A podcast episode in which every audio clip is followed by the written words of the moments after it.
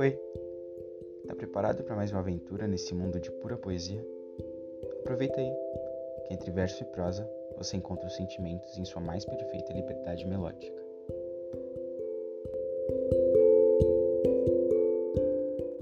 Acho que se dependesse de mim, eu certamente faria um podcast inteiro só para falar das mais variadas formas de amor. Não existe nada mais satisfatório do que dar vida a esse sentimento tão rico que eu ouso dizer ser o mais importante que alguém pode ter. O mais interessante é pensar um pouco sobre todas as formas com que o amor se manifesta pra gente.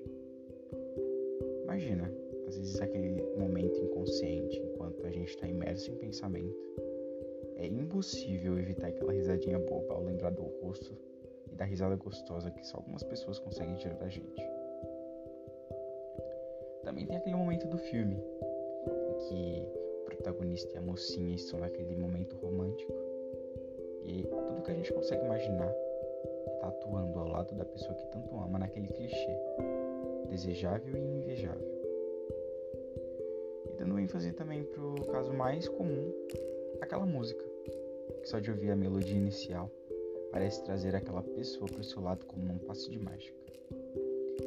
É muito bizarro admitir isso porque acontece muito comigo seja com amizade, um momento marcante, um amor.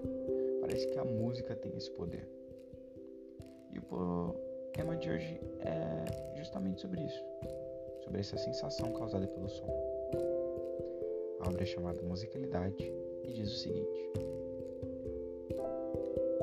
Nas noites vazias da conturbada vida, e imerso nas letras das muitas canções, tenho vislumbre daquela melodia que me traz à tua essência.